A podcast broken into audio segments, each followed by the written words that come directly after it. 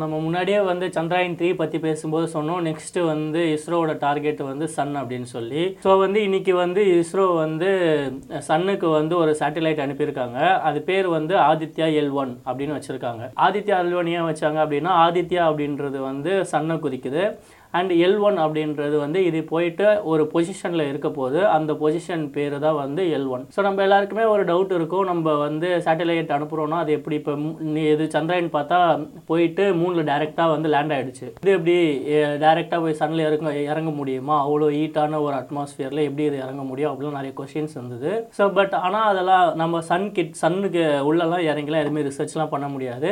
இந்த எல் இந்த Aditya L one அப்படின்ற சேட்டலைட் வந்து அதாவது சன்னுக்கும் ஏர்த்துக்கும் இருக்கிற ஒரு சென்டர் பாயிண்டில் வந்து இருந்து அங்கேருந்து ஸ்டடி பண்ணும். சன்னை தூரமாக இருந்து ஸ்டடி பண்ணும் அப்படின்ற மாதிரி சொல்கிறாங்க அந்த பாயிண்ட் பேர் தான் எல் ஒன் அப்படின்னு சொல்கிறாங்க எல் ஒன்னா என்னென்னா அந்த இடத்துல தான் வந்து கிராவிடேஷனல் ஃபோர்ஸ் அதாவது சன்னுக்கும் எர்த்துக்குமான கிராவிடேஷனல் ஃபோர்ஸ் வந்து ஈக்குவலியமாக இருக்கும். ஒரு மாதிரி ஈக்குவலாக இருக்கும் அப்படின்ற மாதிரி சொல்கிறாங்க ஸோ இந்த ப்ராஜெக்டில் வந்து பிஎஸ்எல்வி ராக்கெட் தான் இந்த லான்ச்சுக்கு யூஸ் பண்ணியிருக்காங்க.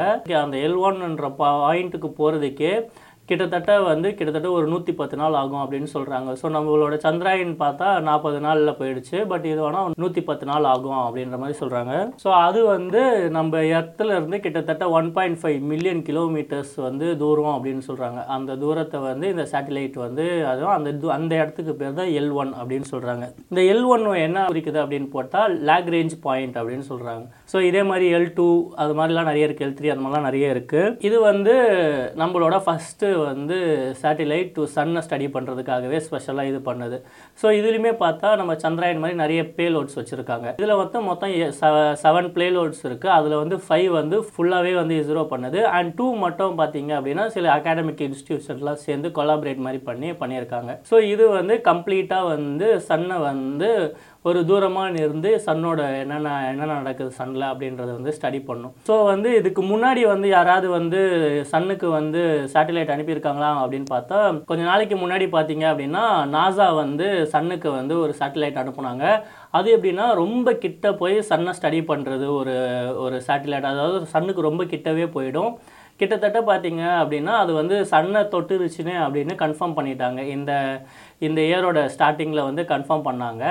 எப்படி அது சன்னை தொட்டுது அப்படின்னா கிட்டத்தட்ட அது மெர்க்குரி இருக்கும்ல மெர்க்குரி கிட்ட வரைக்கும் போயிடுச்சு. ஸோ மீனஸ் அண்ட் மெர்க்குரி அந்த இது கிட்ட வரைக்கும் போய் ஸோ சன்னு கிட்ட வந்து அது டச் ஆகிடுச்சு அப்படின்னு சொல்கிறாங்க அப்போ தான் அவங்களுக்கு என்ன ஒன்று தெரிஞ்சிருக்கு அப்படின்னா இந்த கொரோனா அப்படின்றது வந்து சன்லேருந்து ஒரு அட்மாஸ்ஃபியர் அப்படின்னு சொல்கிறாங்க ஸோ வந்து அந்த அட்மாஸ்ஃபியர் பார்த்தீங்க அப்படின்னா சன்னுக்கு வெளியே சுற்றி இருக்கிற அட்மாஸ்ஃபியரை வந்து கொரோனா அப்படின்ற மாதிரி சொல்கிறாங்க இது வந்து நம்ம அந்த கதிர் அலைகள் மாதிரி இருக்கும் அப்படின்னு சொல்கிறாங்க லைக் வேவ்ஸ் மாதிரி வந்து இருக்கும். அந்த ரே மாதிரி நம்ம சின்ன வயசில் வரைஞ்சிருப்போம்ல சன்னை இப்படி இப்படி அது வந்து அந்த கொரோனா அப்படின்ற ஒரு ரே தான்.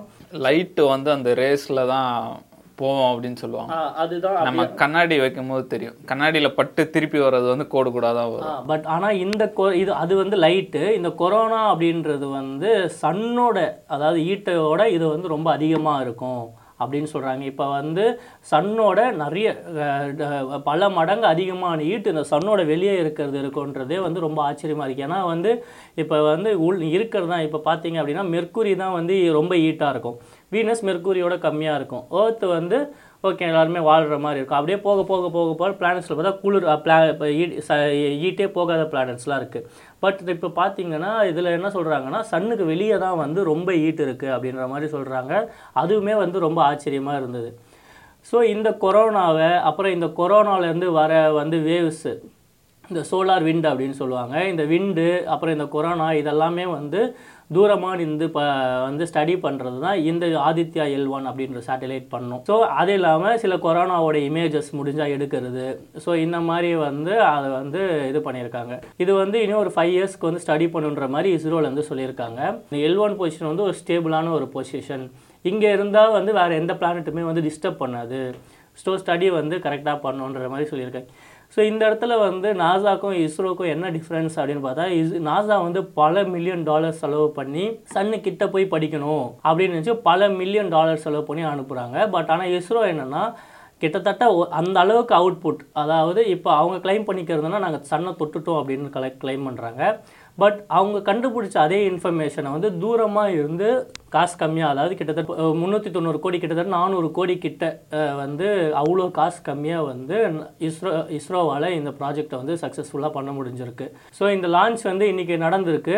இன்னிலேருந்து ஒரு நூற்றி பத்து நாளில் வந்து இந்த சேட்டிலைட் அந்த என் எல் ஒன் அப்படின்ற அந்த பொசிஷனுக்கு போயிடும் அப்படின்ற மாதிரி சொல்லியிருக்காங்க. இந்த சேட்டிலைட்ஸ் கரெக்டாக போய் அதோட வேலைகள் அதோட ப்ளே ப்ளேலோட்ஸ்லாம் கரெக்டாக ஒர்க் பண்ணிச்சு அப்படின்னா ரெவல்யூஷன் மாதிரியே கூட சொல்லலாம். எப்படின்னா சன்லேருந்து என்னென்ன ஆபத்து நம்ம பூமிக்கு வருது ஏர்த்துக்கு வருது அப்படின்லாம் இதால் கணிக்க முடியும்.